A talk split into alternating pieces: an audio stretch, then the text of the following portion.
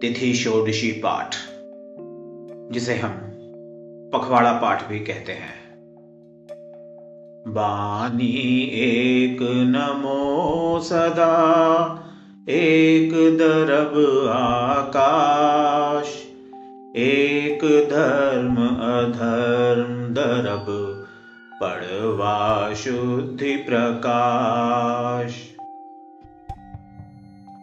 Those दुभेद सिद्ध संसार संसारी त्रस थावर धार। स्वपर दया दोनों मन धरो राग दोष तजी समता करो। तीज त्रिपात्र दान नित भजो तीन काल सामायिक सजो। व्यय उत्पाद पद साध। मन वच तन थिर होय समाध। चौथ चार विधि दान विचार। चार ही आराधना संभार मैत्रियादि भावना चार चार बंध सो भेत्र निहार। पांचे पंच लब्धि लही जीव भज परमेष्ठी पंच सदीव। पांच भेट स्वाध्याय बखान पाँचों पैताले पहचान। छठ छलेश्या के परिणाम पूजा आदि करो षट काम, पुदगल के जानो षट भेद। छहों काल लखी के सुख वेद। सातें सात नरकते डरो, सातों खेत धन जन सो भरो। सातों नए समझो गुणवंत, सात तत् सरधा करी संत।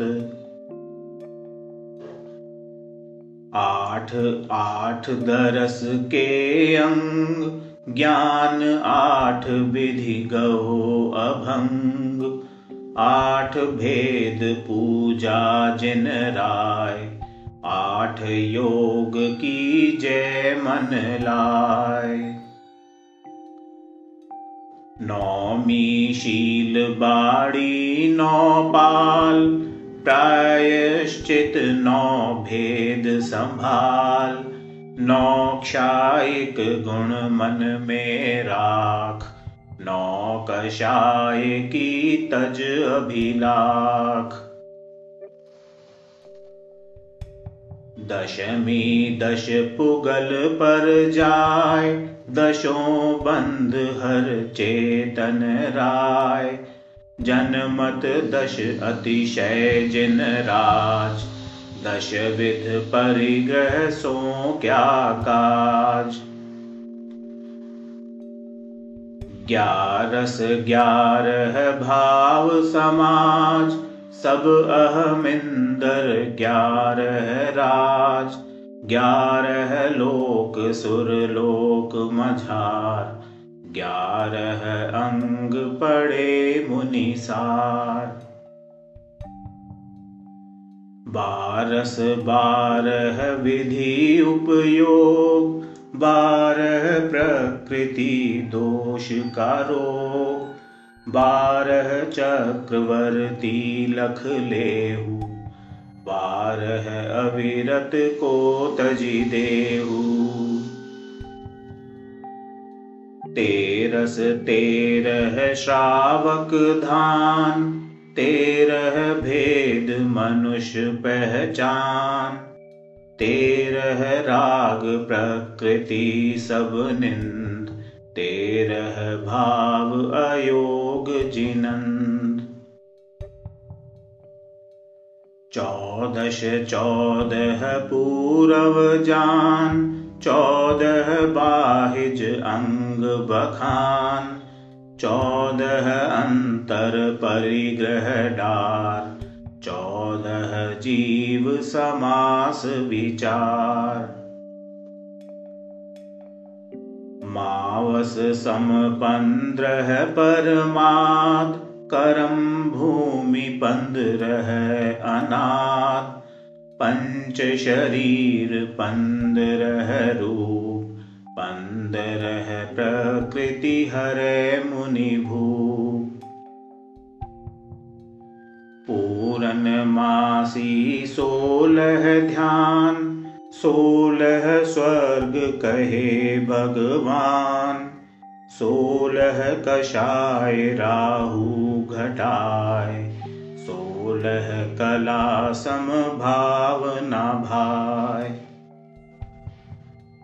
सब चर्चा की चर्चा एक, आतम आतम पर पर टेक।